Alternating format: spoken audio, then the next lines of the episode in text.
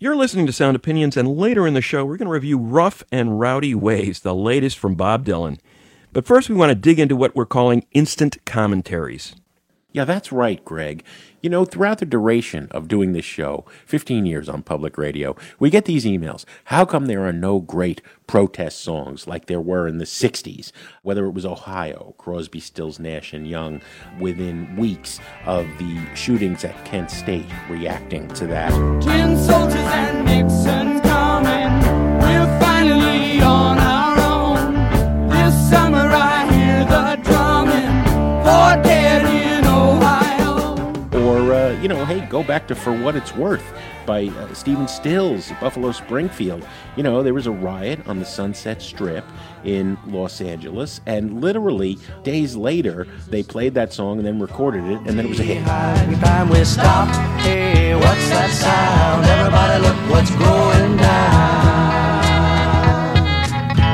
You know, we've seen pop music react very quickly to tragic events in the news. We're going to talk about a bunch of songs that were instant commentary on events from 9 11 to Hurricane Katrina to the wars in Iraq and Afghanistan. But we've got to start by talking about the songs right now.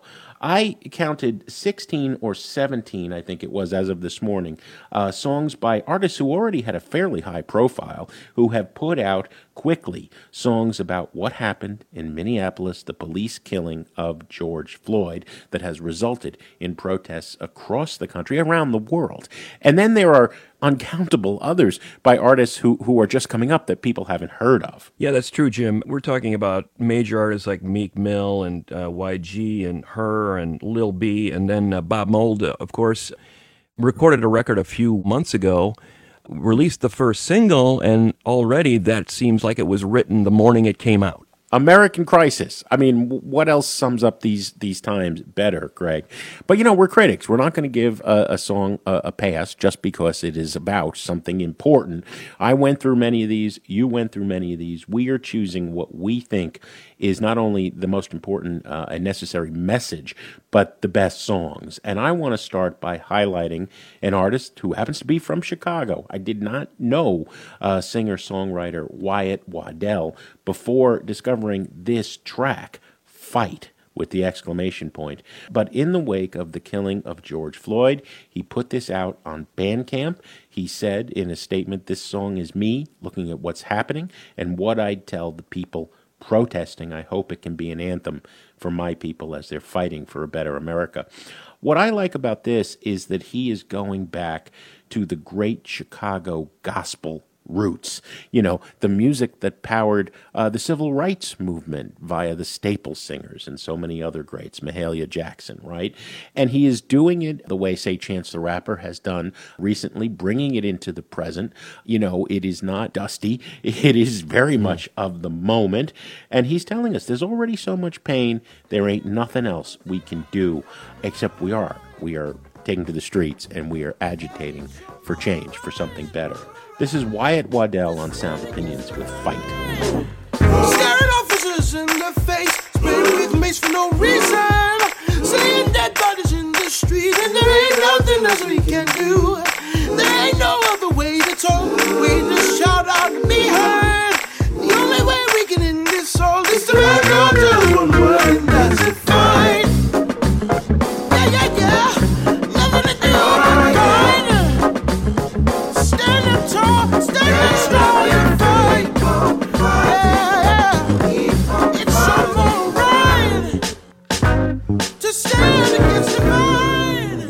Wyatt Waddell from Chicago, uh, connecting to those gospel roots, Greg. I know you love this track too, Fight. Yeah, it uh, it just blew me away when I heard it. And uh, Wyatt uh, says that he wrote that song in 24 hours. It feels like it. There's an urgency to it. It certainly doesn't sound like it. It sounds like a song that's incredibly well crafted. But uh, what a piece of instant commentary. There's not a better example of it today than that song.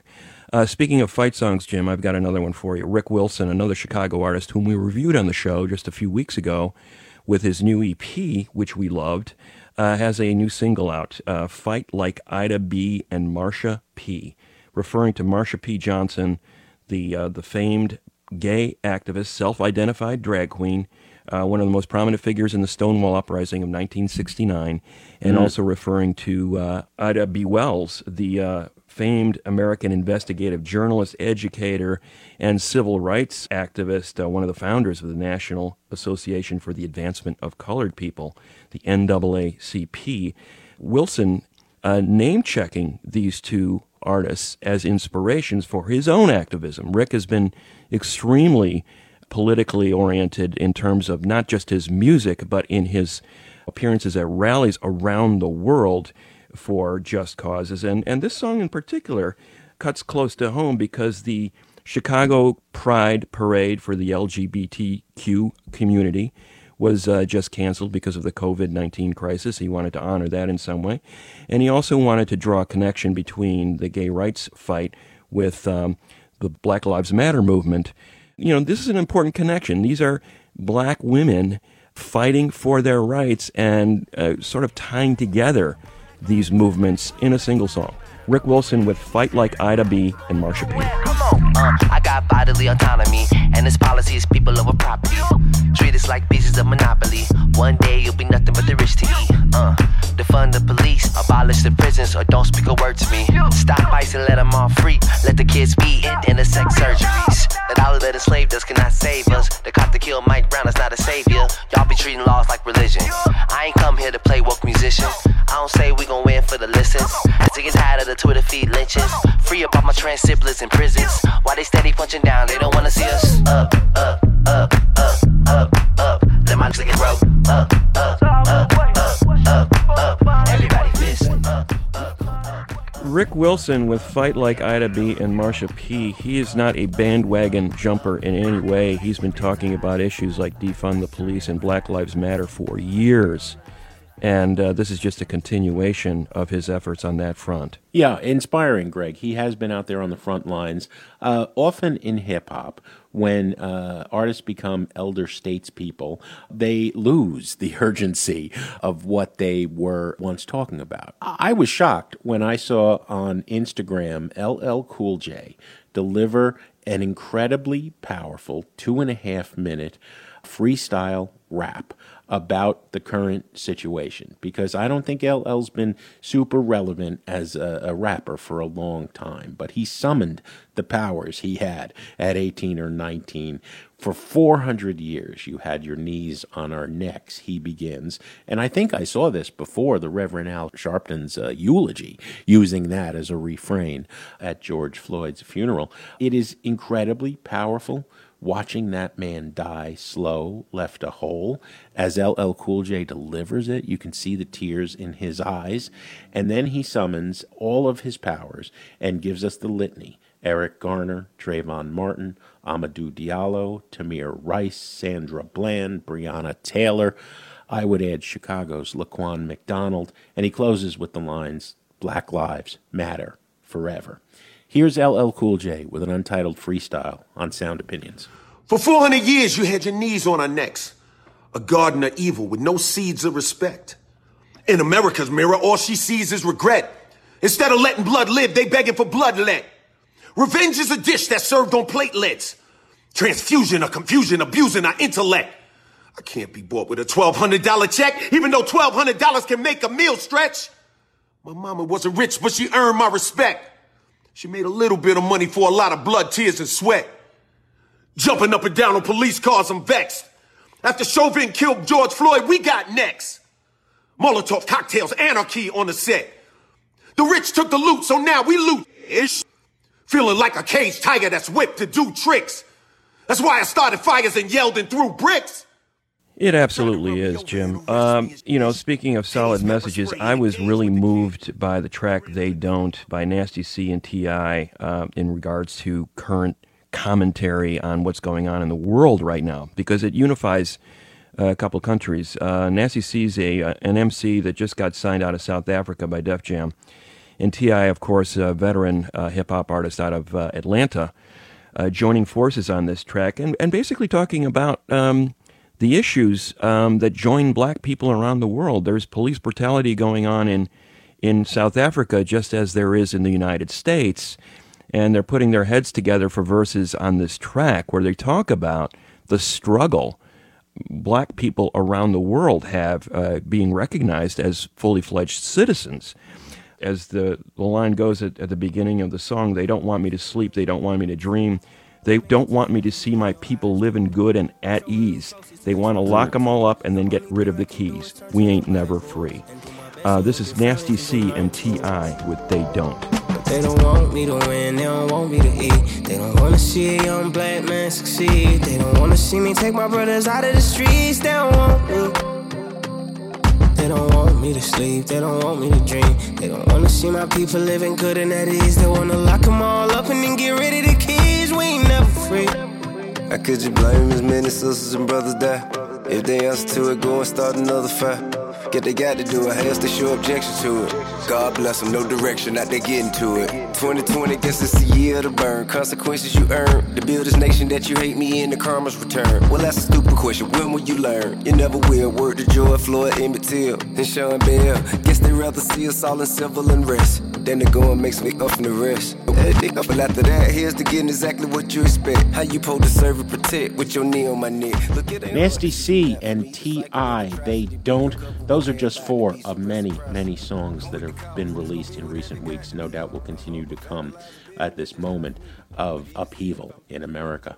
Greg, this is not new, though. As we pointed out at the top, pop musicians have been reacting in song to the issue of the day in a very timely fashion for a long time. We didn't quite define instant.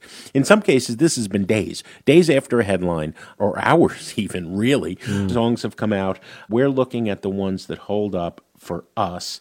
Um, you know, before the summer of COVID and the questioning of police brutality, I think the most dramatic period that we've lived through has been 9 11, followed by the wars in Iraq and Afghanistan. And I think those headlines in 2003, when we invaded Iraq, March 19th, 2003, by air, March 20th, 2003, uh, on the ground, Three days later, REM comes out with a mostly acoustic song, Final Straw, that talks about this war. And is this the right response to what happened on 9 11? Obviously, a tragedy. But Michael Stipe, in I think uh, what stands as, as uh, the last great song by REM, is questioning. Uh, now, love cannot be called into question. Forgiveness is the only hope I hold. Love, love will be my strongest weapon. I don't believe that I'm alone. And the warmth of that great Stipe voice and the beauty of it being coupled with uh, Peter Buck's guitar, uh, you feel less alone. And you do feel as if love still matters and is important. And that, uh, as Stipe says, that is what can power us to, quote, put up a fight, make it right. REM, Final Straw from 2003. As I raise my head to broadcast my objection, as your latest triumph draws the final straw. Who died and lifted you up to perfection? And what silenced me is written into law. I can't believe where circumstances thrown me. Then I turn my head away. If I look, I'm not sure that I could face you. Not again. Not today. Not today. If hatred makes a play on me tomorrow, and forgiveness take a backseat to revenge. There's a hurt down deep that has not been corrected. There's a voice in me that says you will not win. REM's Final Straw. Greg, I remember you and me both writing about that for the newspapers the day it came out. Yeah, it was amazing. And uh, there was a huge panel at South by Southwest that year in Austin, Texas, uh, where they drew a, a bunch of figures, protest figures from across the generations. I was fortunate enough to mediate that panel, and it was an extraordinary time for all this music that was appearing online uh, in in response to the war. There were so many songs that uh, there was a website started to catalog them all and put them all in one place. So the radio wasn't necessarily playing these songs, but they were resonating on the internet with a with people all over the world. And during that period, um, another artist uh, chimed in, um, Steve Earle, a man who uh, never has shied away from a fight or from writing a song that would address the uh, the world as it is, clear eyed.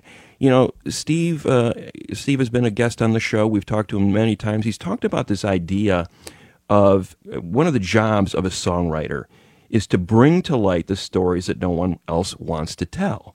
In a way, you're you're you're like a journalist. You're not just a storyteller. You're a journalist. You're telling those stories that need to be told.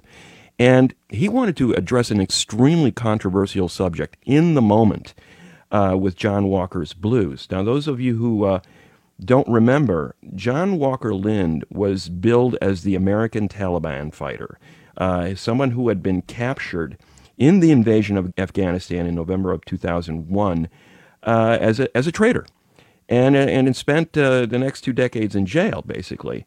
Uh, not a sympathetic figure by any means, but he happened to be 20 years old, the same age as Steve Earle's son, Justin, was at the time. And he said, Steve said, I relate to this kid. I don't necessarily relate to what he did, but I relate to the fact that when you're that young, you're going to make decisions that you may, la- may later on regret. It could happen to uh, anyone of that age where you take a wrong turn some way and never get back and never get your life back. And he was drawn to that sense of empathy as much as the news headlines. So here you are writing a song about a very controversial figure and pulling the lens back a little bit and saying, look at the wider picture here. Um, you know, Earle was saying at the time, I feel like the loneliest man in America because this song was not well received at his concerts. No, no. Um, and yet he continued to perform it because he believed in what it was saying. Um, and here it is Steve Earle with John Walker's Blues from 2002 on Sound Opinions. I'm just an American boy on MTV and I've seen all the kids in the soda pop bands but none of them look like me. So I started looking around for a light out of the dim. And the first thing I heard that made sense was the word of Muhammad, peace be upon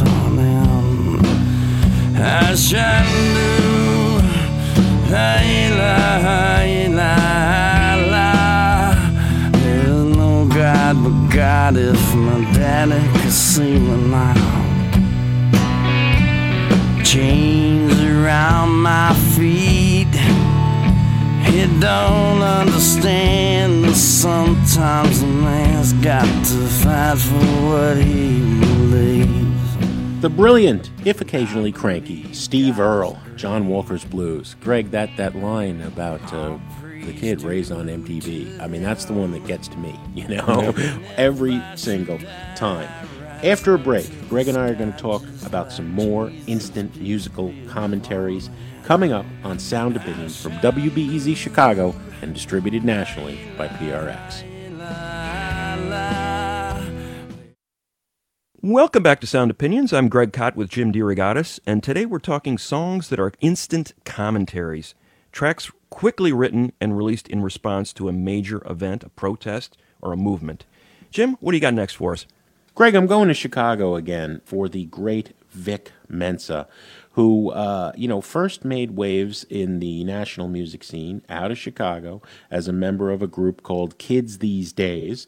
And then on his own, uh, with a series of mixtapes and then a great album in 2017. We had him on the show in early 2018.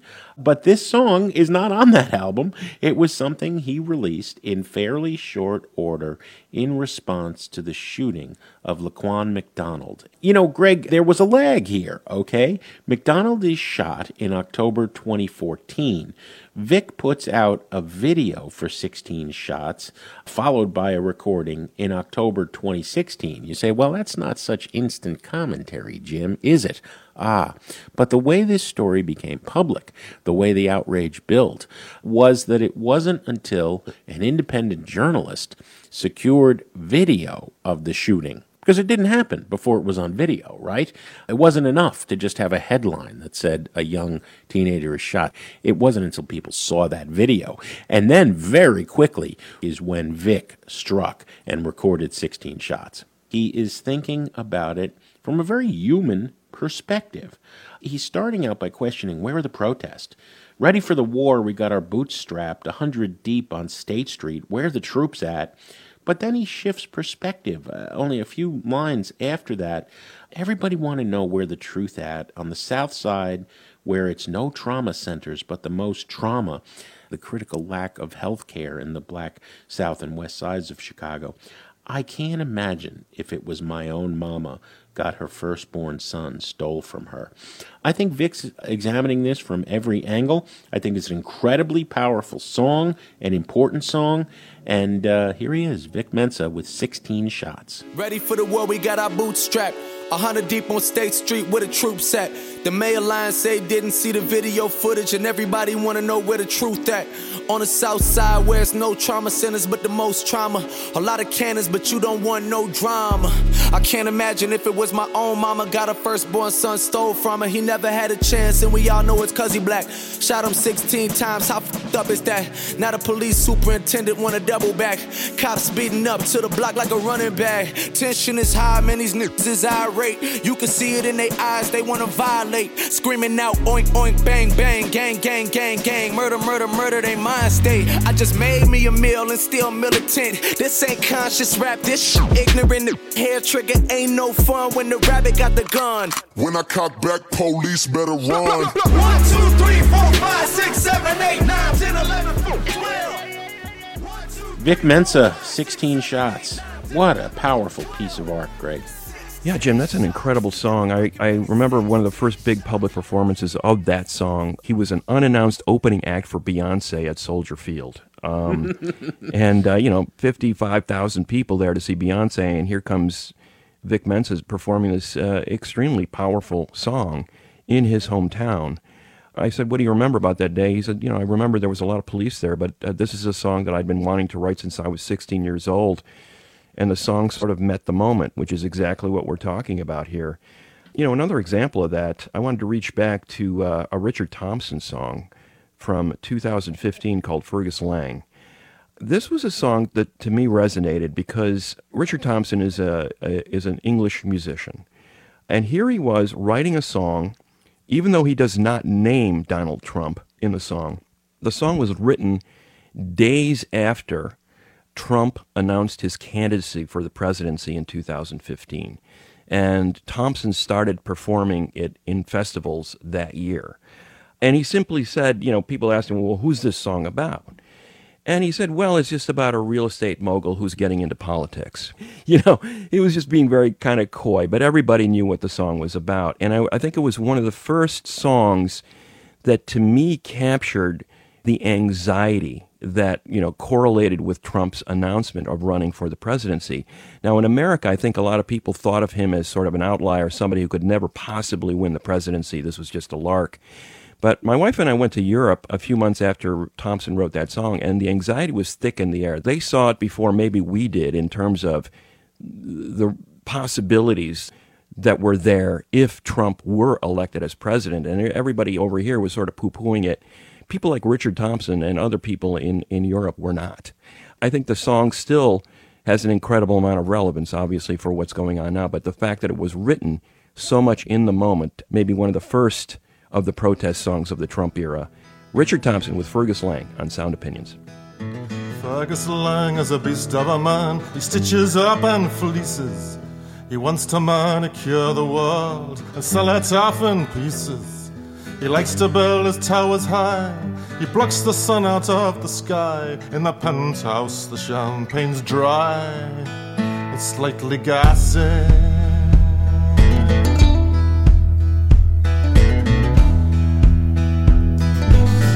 Laing, he works so hard, as busy as a bee is. Fergus Laing has 17 friends, all as dull as he is.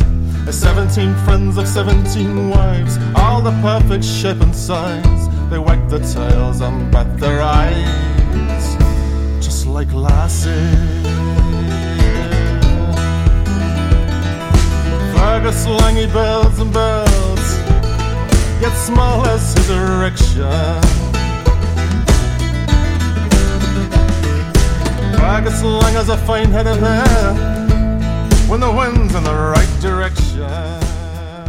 That is Fergus Laing by Richard Thompson. He never names him, but it's all about Donald Trump announcing his presidential bid in 2015. tune, Greg. I'm going back to 9 11 and the original start of the war in Afghanistan and then the invasion of Iraq, that period again. A, band called Thursday from my native New Jersey did a lot of recording in Jersey City, where I grew up.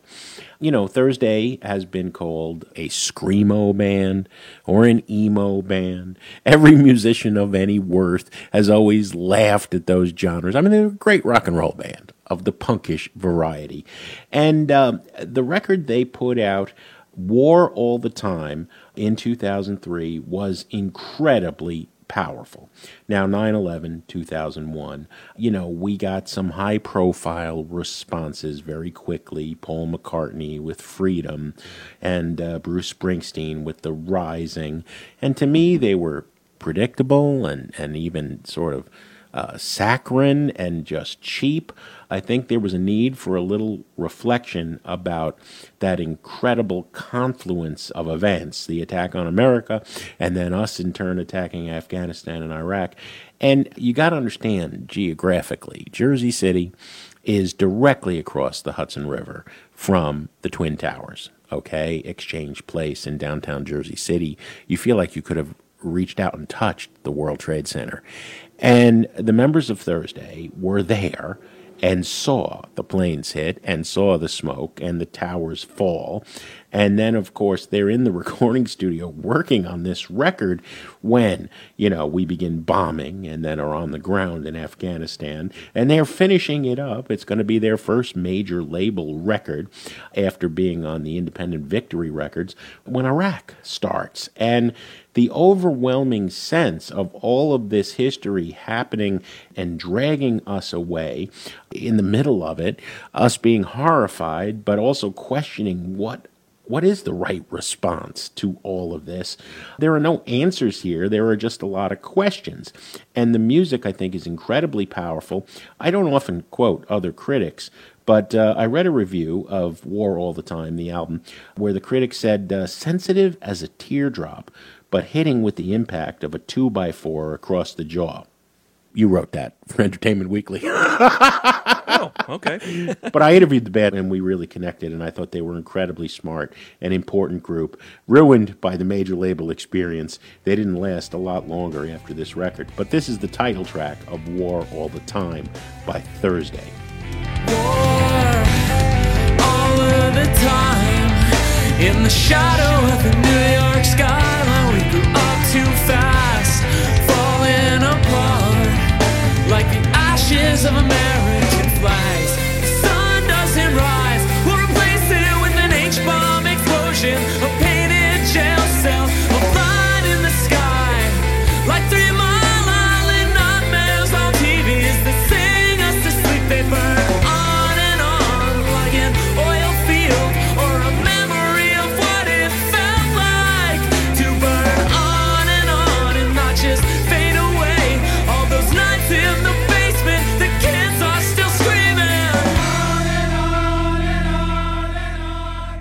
War All the Time from Thursday, a band that has never been shy about making a statement about world affairs. I, I love them for that. Speaking of not being shy, the Hurricane Katrina crisis in this country, 2005, was just a horrible event that resonated for years. New Orleans, I don't think, has been the same ever since, only now starting to find its way back to a degree. But turning a, an entire city of people into refugees, those who were able to essentially survive. And a lot of these people who left the city because there was no place to live, usually in the poorest neighborhoods in the city that were underwater, traveled to other major cities in the South, including Houston. And the Houston Astrodome, the sports stadium being turned into a gigantic refugee camp of all the people who were, you know, basically bringing whatever they could carry out of their flooded homes to this destination and living there for weeks in squalor, essentially. And this was a really moving moment, not just for the residents of New Orleans, the displaced residents, but for the people in Houston who were witnessing this. The legendary KO is a still active Houston based hip hop duo that wrote an instant commentary about it. If you recall, soon after Katrina hit and the devastation was becoming clear, and there's a, a sense that the Bush administration was not exactly racing to help this city resurrect itself, let alone save the residents who had been instantly homeless. Kanye West went on national television and said George Bush doesn't care about black people, a remark that has trailed him throughout his career ever since, but really resonated with the African American community in particular, and certainly with me. I mean, it couldn't have been more moving and more timely statement, and a very brave statement on his part.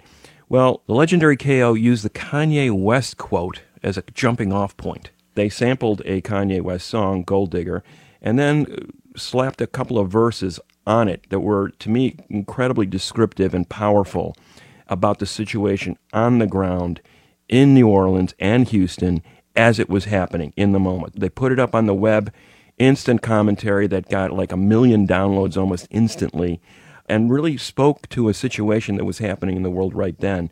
I think it's one of the greatest protest songs ever written, and it was probably recorded for minimal amount of money and put up instantly, like in a day, a 24 hour kind of deal, and has become a, a truly historic document of a very troubling time in our country. George Bush Doesn't Care About Black People by Legendary KO on Sound Opinions. Hurricane came through for stuff around here. Government acting like it's bad luck down here. All I know is that you better bring some trucks here. Wonder why I got my middle finger up here. People lives on the line, you decline in the help. Since you taking so much time, we surviving ourselves. Just me and my pets and my kids and my spouse trapped in my own house looking for a way out. Five days in this motherfucker. Can't use the cell phone, I keep getting static. Dying cause they lying instead of telling us the truth. Other day the helicopters got my neighbors off the roof. It's cool cause they said they coming back for us too. That was three days ago. I don't see no rescue. See a man's gotta do what a man's gotta do. Since God made the path, then I'm trying to walk through. What? Swam to the store trying to look for food. Corner stores kinda flooded, so I broke my way through. I got what I could, but before I got through, the news said police shot a black man trying to loot. Legendary KO with George Bush Doesn't Care About Black People. And uh, we want to hear from you. What are other songs that were quickly released in reaction to a world event? Let us know. Give us a call at 888 859 1800 and leave a message. Or connect with us on Facebook or Twitter. Coming up, we're going to review the latest album from Bob Dylan. And Jim, you've got a song we can't live without. What do you got for us? Greg, I'm going to go to uh, San Francisco with one of the great genre breaking, uh, rule breaking bands of all time. Uh, I'll keep you waiting until we get there. All right. That's in a minute on Sound Opinions from WBEZ Chicago and PRX. A bullet from the back of a Turn the radio on, don't touch the dials. Parkland Hospital, only six more miles. Got me dizzy, Miss Lizzie. You fill me with lead. That magic bullet of yours has gone to my head. I'm just a patsy like Patsy Cline. Never shot anyone from in front or behind. Welcome back to Sound Opinions. I'm Greg Cott. He's Jim DeRogatis, and that's a little bit of Murder Most Foul, the first single released from Bob Dylan's new album, Rough and Rowdy Ways. the 39th studio album from the artist who is uh, now 79 years old, Bob Dylan. It needs a little introduction, I would imagine. His first album of original songs since his 2012 album, Tempest. It was a, kind of a major event for Dylanologists. You know, we've gotten a series of great American songbook albums in recent years from Dylan, and now he is shifting back to originals for the first time in eight years, which is uh, bringing joy to the hearts of many fans of this artist. He uh, debuted the album out of nowhere. This 17 minute single, Murder Most Foul, appears. Some people are shorthanding it as the JFK song. It, it ostensibly begins with the murder of John F. Kennedy in 1963, memorializes that event, but then spirals off into uh, new territory that Jim and I are going to talk about here in a second. This new album was recorded with Dylan's touring band and self produced by Dylan, as has been his pattern throughout his 21st century recordings. He's got a couple of guests on here, including Fiona Apple. They are credited, but we don't exactly know what instruments they're playing or what vocals they're singing. It's a Bob Dylan album in any case. Here's a track from the new album. We're going to talk about it in a second. Bob Dylan with Rough and Rowdy Ways. Here's Goodbye Jimmy Reed on Sound Opinions. I live on the streets named after a saint. Women in the churches wear powder and paint. Where the Jews and the Catholics and the Muslims all pray. I can tell a prodding from a mile away. Goodbye, Jimmy Reed. Jimmy Reed, indeed. Give me that old time religion. It's just what I need.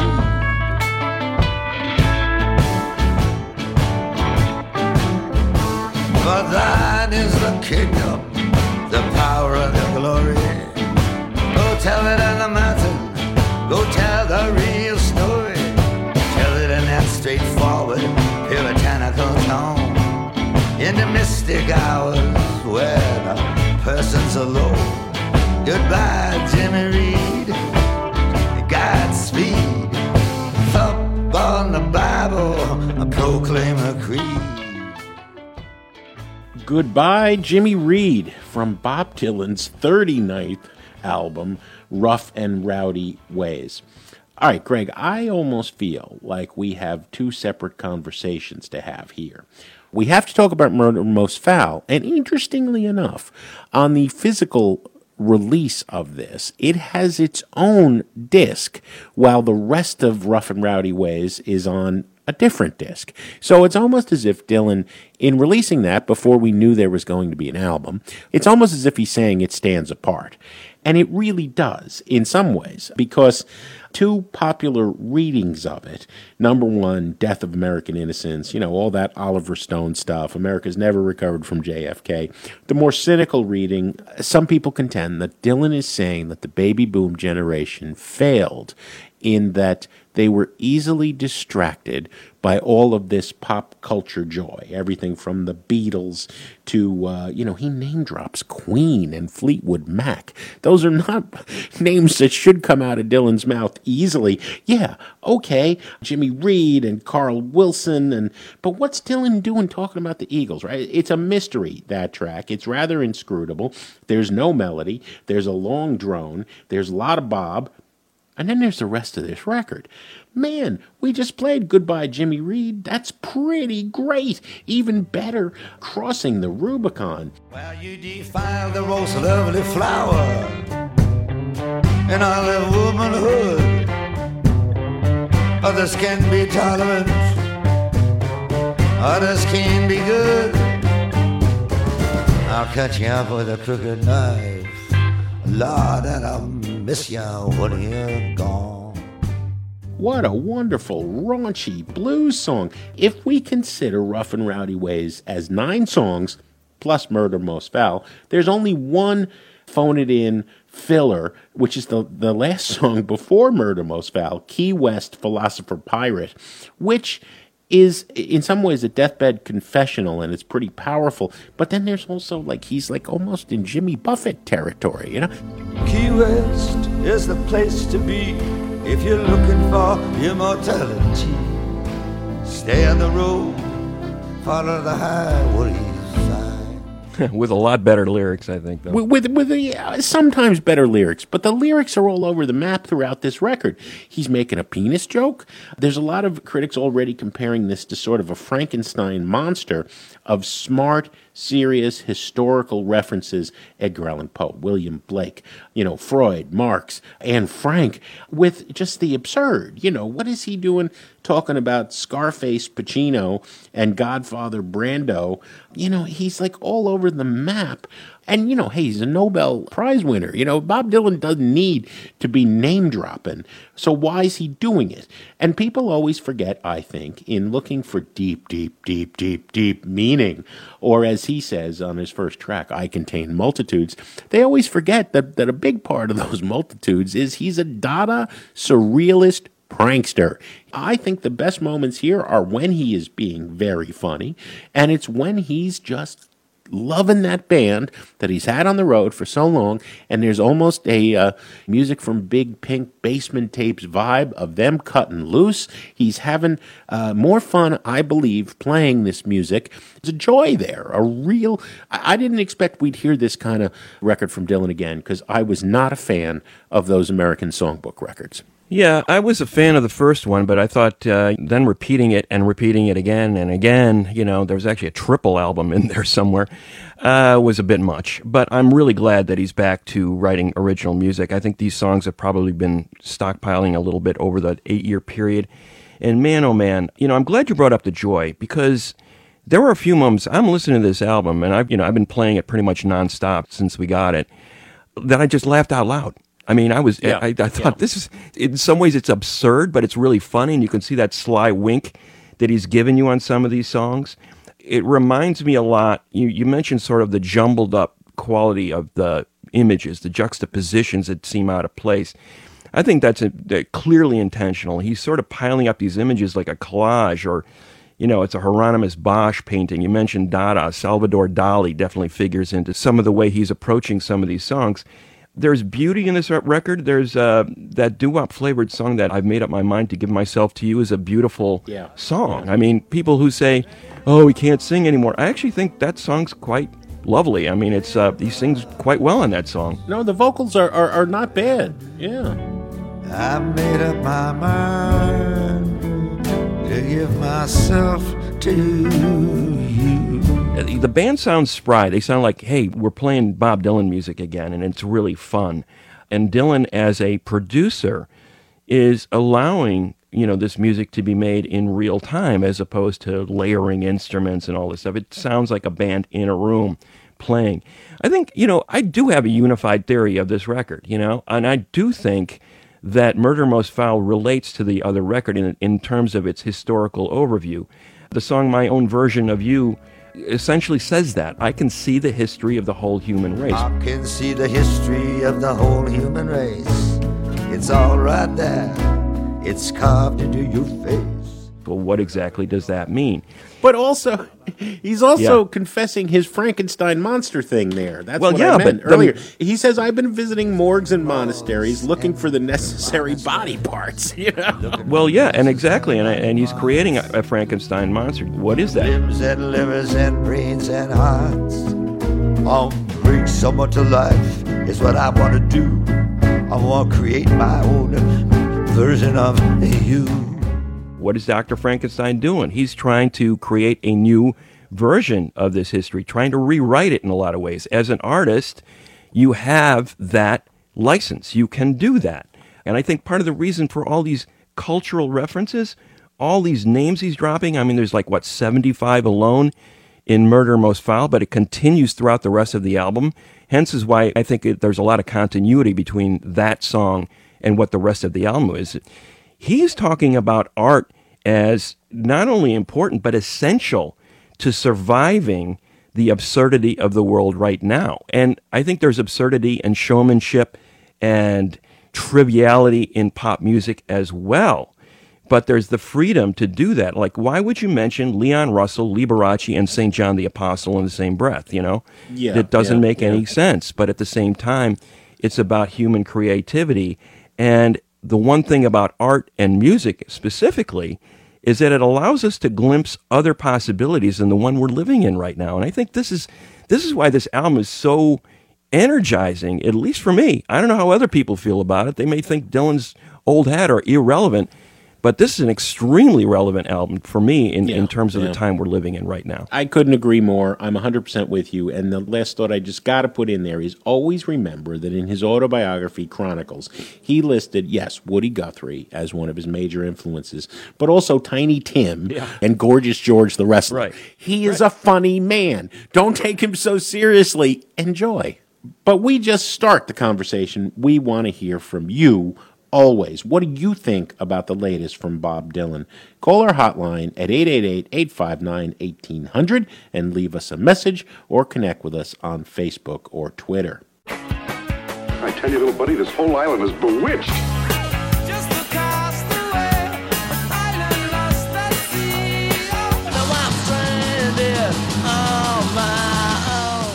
As often as possible, we like to take a trip to the desert island and play a track we cannot live without. And this week, it is Jim DeRogatis' turn. Jim, what do you got for us this week? Greg, I am going to San Francisco when a band formed 1979, Romeo Void. I love this band. And the confluence of why did you think of them now, Jim? Uh, a couple of weeks ago, I compared uh, the Seattle group Killer Workout to capturing that energy of dance music coming together with punk today, and I compared them to Romeo Void. And then somebody on Facebook, apropos of nothing I could tell, just wrote this incredibly moving love letter to this band. I don't think this band gets the recognition it deserves for breaking ground on so many fronts. Number one, those merger of those two genres. You know, of course, yeah, we had uh, Debbie Harry doing it with Heart of Glass and Blondie, right?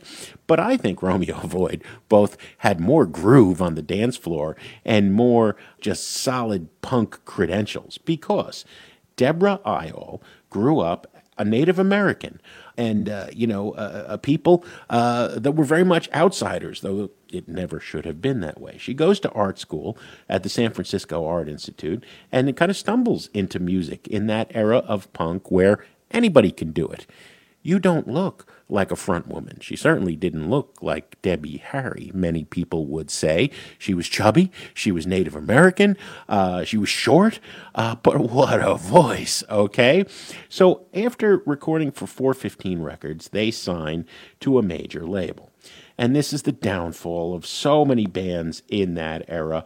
At first, uh, you know, the majors try, Columbia Records tries to like polish them all up, take out everything that was great about them in the first place, and then, uh, you know, try to get them to sell. That doesn't happen, but there's a very good third record, Instinct.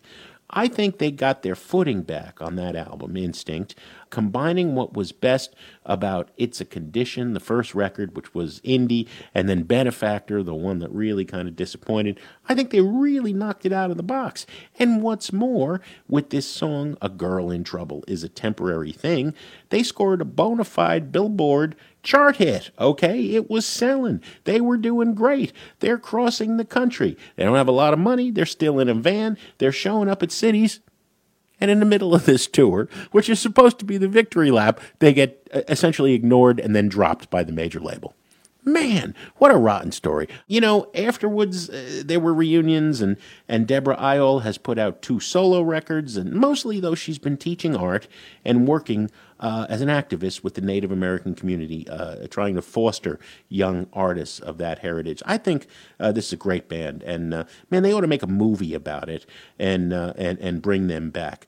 Uh, you know, here you can hear the way she she combines both sexuality, unapologetically, and feminism the girl she's singing about, she's got a face that shows that she knows she's heard every line. Tenderly, she talks on the phone. There's a way to walk that says, stay away, and a time to go around the long way. Uh, I think a lot of women can relate to that. Here is Romeo Void with A Girl in Trouble is a Temporary Thing.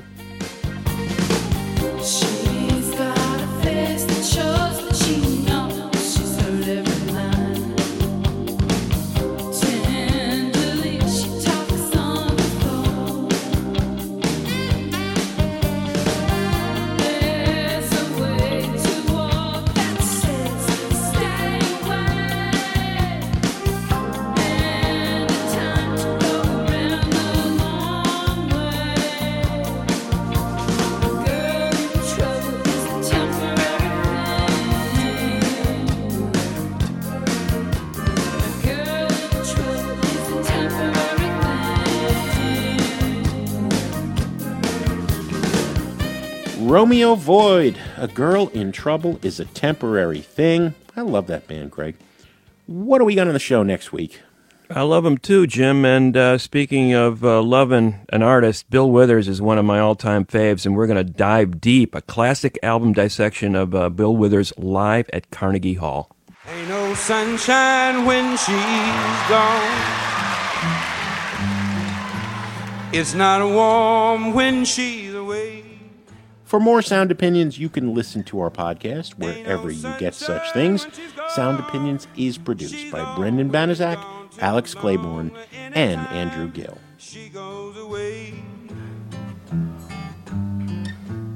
Wonder this time where she's gone. Wonder if she's gone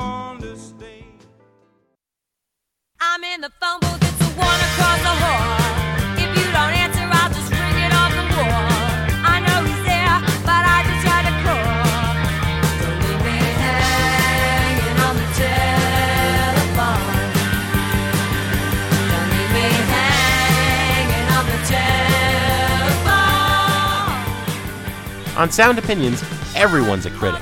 So now it's time to hear what you have to say. New messages. Hey guys, George from Yonkers in New York. I'm calling about the covers episode, and through it all, I kept thinking about all the punk and alternative songs that I've come to know from obscure R&B, well, at least to American audiences. You know, everything from the Clashes covering Vince Taylor for Brand New Cadillac, or the Dead Kennedys with Viva Las Vegas. But the one that came to my mind first, and the one that I think fits your interpretation of it can't be just a direct cover, it has to make some kind of new approach, is Tori Amos covering Nirvana's Smells Like Teen Spirit. Load up on guns, bring your friends. It's fun to lose and to pretend she's overboard and self-assured. Oh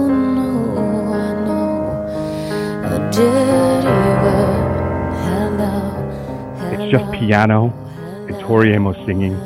And to me, it actually really does impart the despair and the anguish the song is really think I think is coming from Kurt Cobain when he wrote it. Rather than the raging guitars and the and the screaming. This really just makes you feel it. And I can to this day just hear it in my head and the goose pimples and the rise in the voice comes to me. Anyway, thanks for the great shows, guys. Looking forward to the rest. Be safe. Yes, my name's Bonnie Desiderio. I'm calling from Sewell, New Jersey, right outside of Philadelphia.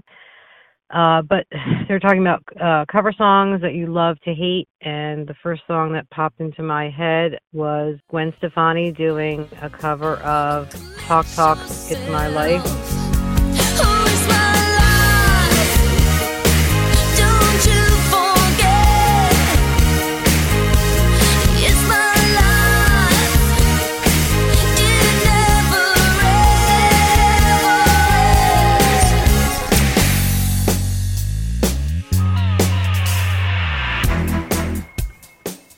I can't stand her version. I think the Talk Talk version is the one and only proper version. It's exceptional. I love that band and I love that song.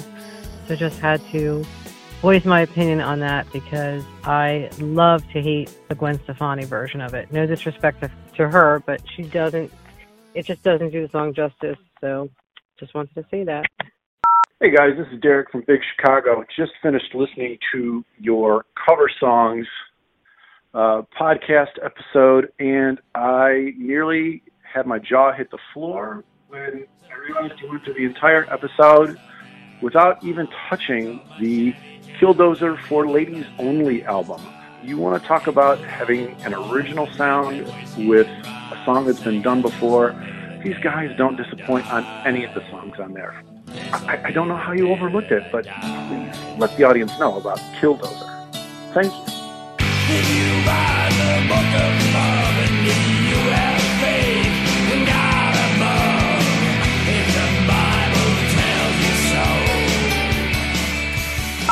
Hi there, Greg, Jim, and the staff at Sound Opinions. This is Robert calling from Portland, Oregon. My album of the year so far is The Neon Skyline by Andy Schaaf. it's reminiscent of Paul Simon and that kind of great singer songwriter music of the 1970s and early 80s. It's a beautiful album that Andy wrote all the parts for. So, Andy Schaaf, The Neon Skyline, my pick for Album of the Year 2020 so far. Thanks, guys. Clara stands beside us, she is ordering a drink. She says hello to No more messages. To give us your opinions on Sound Opinions, call our hotline, 888 859 1800. We'll be back next week with more Sound Opinions, produced by WBEZ Chicago and distributed by PRX.